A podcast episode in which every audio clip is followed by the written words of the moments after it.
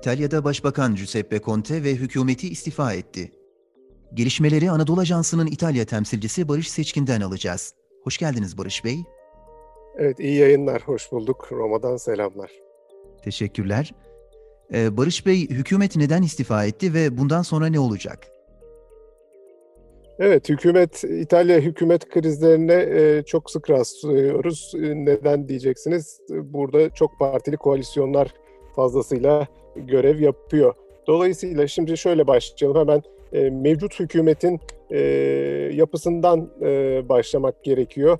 Dört partili bir koalisyon vardı İtalya'da. Başında da teknokrat başbakan, avukat e, Giuseppe Conte vardı. E, koalisyonun ortakları sistem karşıtı olarak bildiğimiz Beş Yıldız Hareketi, Merkez Solun Çatı Partisi Demokratik Parti e, ve küçük koalisyon küçük ortakları İtalya Viva ile Özgürler ve Eşitler Partisi. Dört partiden oluşuyordu bu koalisyon.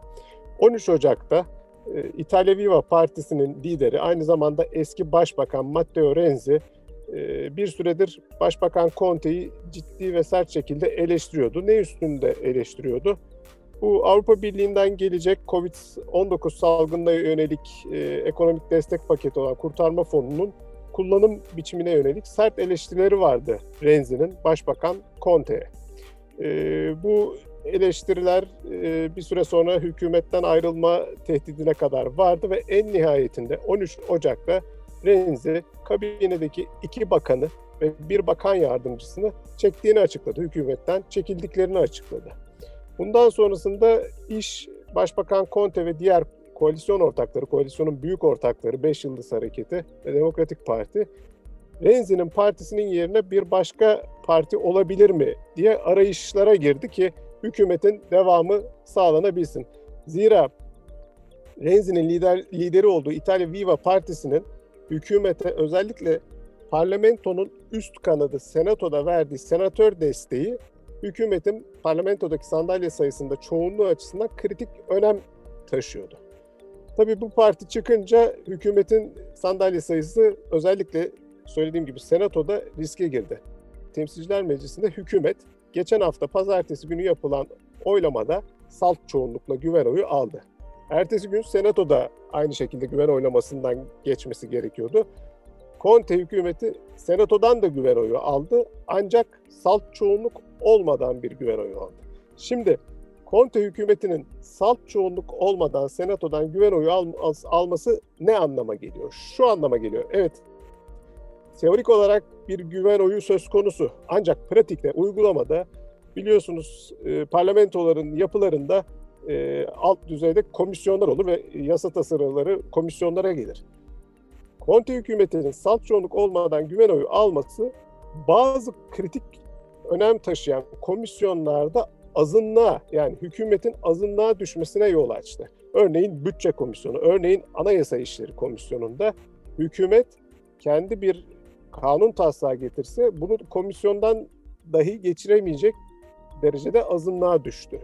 Yani aslında e, şöyle güven oyu alıyor fakat hükümet işlemez hale geliyor. Yani nasıl? Mesela Avrupa Birliği'nden alınan bu kurtarma fonuna ilişkin hükümet bir plan hazırladı ve bunun kabul edilmesi lazım mecliste, parlamentoda. Hem mecliste hem senatoda.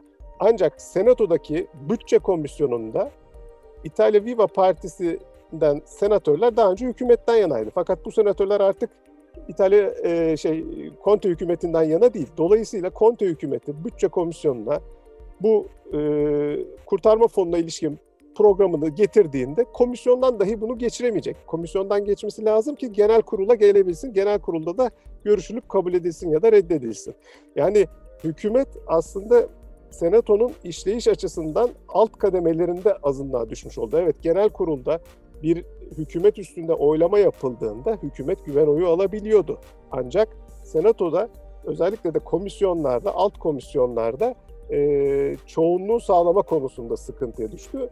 İşte bu noktada hükümet geçen haftadan e, düne kadar, dünkü istifaya kadar acaba bize senato içerisindeki işte bağımsız senatörlerden, karma gruplardan e, böyle bir pandemi döneminde hani siyasi krizin daha büyümemesi için sorumluluk sahibi bazı senatörler acaba bize destek verir mi diye e, farklı kesimlerden, sağ partilerden de, merkez sağ partilerden de, ufak partilerden de destek arayışına girdi Conte hükümeti. Ancak bu arayıştan bir sonuç çıkmadı. Bir sonuç çıkmayınca da Conte hükümeti işlerin daha ilerleyen dönemde sarpa saracağını belki hesap etti kendi açısından. Çünkü demin de söylediğim gibi alt komisyonlarda hükümetin bir çoğunluğunun olmaması aslında hükümetin işlemesinin önündeki en büyük engel. E, dolayısıyla Conte dün e, Bakanlar Kurulu'nu topladı sabah saatlerinde. E, kabinesine her bir bakana tek tek teşekkür ederek, e, yaptıkları görev için teşekkür ederek e, Cumhurbaşkanı'na gidip 66. hükümetin e, istifasını verdi. Şimdi Peki Barış Bey sonra, bundan sonra evet, ne olacak? Evet, şimdi bu saatten sonra artık top e, İtalya'da İtalya'daki e, sistem itibariyle e, Cumhurbaşkanı bir hakem rolünde. Dolayısıyla artık şu anda siyaset sah- sahasında top Cumhurbaşkanı'nın e, elinde. Cumhurbaşkanı Sergio Mattarella siyasi istişareleri başlatacak. Parlamentoda temsil edilen siyasi partilerin temsilcileriyle ve bağımsız parlamenterlerle bir araya gelecek onların bu krize ilişkin pozisyonlarını öğrenecek ve bu krizden nasıl çıkılacağına bakılacak. Şimdi e, anketlerde muhalefetteki aşırı sağcı iki parti de e, ilk üç sırada yer alıyor İtalya'da. Yarın seçime gidilse aşırı sağcı Lig Partisi ki lideri Matteo Salvini e, ve bir diğer aşırı sağcı parti İtalya'nın Kardeşleri Partisi ilk üç sırada yer alıyor. E, dolayısıyla yarın seçime gidilse bu iki parti iktidara gelme olasılığına sahip. Dolayısıyla bu iki parti de e, seçim çağrısı yapıyor e, kendi açılarından haklı nedenlerle. Ancak iktidardaki partiler, Beş Yıldız Hareketi, Demokratik Parti ve Küçük Ortak Özgürler ve Eşitler Partisi bunlar ise Conte'nin kuracağı üçüncü bir hükümetle yola devam edilmesi gerektiğini savunuyor. Conte'nin arkasındayız mesajı veriyor bu üç parti. Ama bu üç partinin sayısı, sandalye sayısı, parlamentodaki sandalye sayısı aynı işte geçen hafta yaşadığımız örnekte olduğu üzere bir çoğunluk yani alt komisyonlardaki çoğunluğu sağlamaya yetmiyor. Yani bir desteğe ihtiyaçları var. Şimdi Cumhurbaşkanı Mattarella'nın istişarelerinde bu desteği verebilecek bir parti, bir işte yaklaşık 10-15 kadar parlamenterin olduğu bir grup var mı yok mu buna bakılacak. Buradaki senaryolarda da işte bir e, gerek Conte liderliğinde yani Conte'nin kuracağı bu üçüncü hükümete işte ulusal mutabakat hükümeti diyen de var. İşte e, Avrupacı, Avrupa yanlısı e, vakti zamanında Avrupa Komisyonu Başkanı seçilen Ursula, von der Leyen'e destek veren e, İtalyan partilerin yani burada da temsil eden İtalyan partilerin vereceği destekle belki yeni daha geniş katılımlı bir koalisyon kurulur mu şeklinde senaryolar dile getiriliyor. Şimdi bütün bunların hepsi Cumhurbaşkanı Mattarella'nın istişareleri sonucunda belli olacak. Ha bir de tabii şu var. Conte de gidebilir. Yani evet üçüncü bir Conte hükümeti kurulabilir diyoruz. İtalyan basında da bu yaygın e, olarak işleniyor. Ancak Conte gidip e, Conte'nin liderlik ettiği ve bozulan dörtlü koalisyon tekrar bir hükümet yapabilir ki İtalya Viva Partisi, koalisyonu bozan İtalya Viva Partisi birazcık bu görüşte. Yani Conte'yi eleştiriyorlardı zaten. Tamam Conte gitsin biz başkasıyla devam edelim görüşünü dile getiriyorlar. Ancak büyük ortaklar 5 Yıldız ve Demokratik Parti e, kendilerini birazcık tabii İtalya Viva yarı yolda bıraktı, aldattı gibi düşündükleri için ve bu böyle suçladıkları için İtalya Viva ile e, tekrar bir koalisyon ortaklığına gitmek istemiyorlar.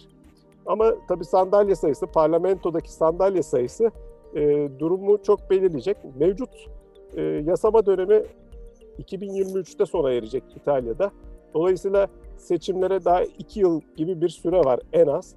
E, erken seçim ihtimali de gündeme gelebilir. Ancak İtalya'da cumhurbaşkanları teamüller gereği hükümet için yani parlamentoda salt çoğunluk, mutlak çoğunluğu elde edecek bir hükümet kurulma ihtimali varsa seçimlerden önce hükümet kurulması tercihini yapıyorlar. Genelde buna gidiyorlar. Biz bunu da şuradan anlıyoruz. İtalya 1946'dan beri cumhuriyetle idare edilen bir ülke. e, son 75 yılda yani o tarihten bu yana e, 66 hükümet kurulmuş 18 yasama döneminde. Şimdi e, biz 18. yasama döneminde ikinci hükümetin sona erdiğini görüyoruz. Bakalım önümüzdeki e, günler e, Conte devam edecek mi edemeyecek mi bunu göstermesi açısından da belirleyici olacak. Son bir not. Başbakan Giuseppe Conte e, pandemi krizi boyunca zaman zaman çok e, sert şekilde de eleştirildi, tepki de gördü halk nezdinde ama yani Conte'ye gösterilen güvenin e, son dönemde yüzde 50'lerin de üstüne çıktığını belirtmekte fayda var. Yani aslında üçüncü Conte hükümeti ihtimali dile getiriliyor diyoruz ama bunun altında e, halkta karşılık bulan bir konsensus da var. Yani bu bir ilgi de var Conte'ye karşı. Çünkü hani e, bu çıkan son kriz, hükümet krizi, Renzi liderliğindeki İtalya Viva'nın dörtlü koalisyonu bozarak çıkarttığı bu kriz halkta da tam anlaşılmış değil. Yani zaten e, yapılan anketlerde de son olarak Demopolis şirketinin anketinde de halk e, İtalyanların yüzde kırkının yeni bir hükümet, Conte hükümetine onay verdiği sonucu çıkıyor. Yüzde 56'sının da bu krizi, Renzi'nin, İtalya Viva'nın çıkardığı bu krizi anlamsız bulduğunu belirtiyor. Dolayısıyla şimdi Conte'ye yönelik bir teveccüh var. Ee, dediğimiz gibi top artık Cumhurbaşkanı Mattarella da o siyasi partilerin nabzını yoklayacak. Conte'nin salt çoğunluğu alabilecek bir hükümet kurma ihtimali ufukta belirirse hükümeti kurma görevini yeniden üçüncü kez Conte'ye verecek. Hayır böyle bir ihtimal olmazsa başka bir isme gidilecek. O başka isimlerde eski Avrupa Merkez Bankası Başkanı Mario Draghi'nin adı geçiyor. Bir dönem Türk kamuoyunun yakından bildiği eski IMF Türkiye Masası şefi Carlo Cottarelli'nin adı geçiyor. Eski Anayasa Mahkemesi Başkanı Anna Marta Kartabya'nın ismi geçiyor. Ee, tabii isimler geçiyor. Şu anda belirsizlik dönemi var. Önümüzdeki dönemde yani muhtemelen gelecek hafta içerisinde e, siyasi krizin hangi yönde gideceğine dair biz de bir fikir sahibi olacağız. Barış Bey çok teşekkür ediyorum. Çok sağ olun. Bir Bakışta programında İtalya'daki gelişmeleri dinlediniz. Hoşçakalın.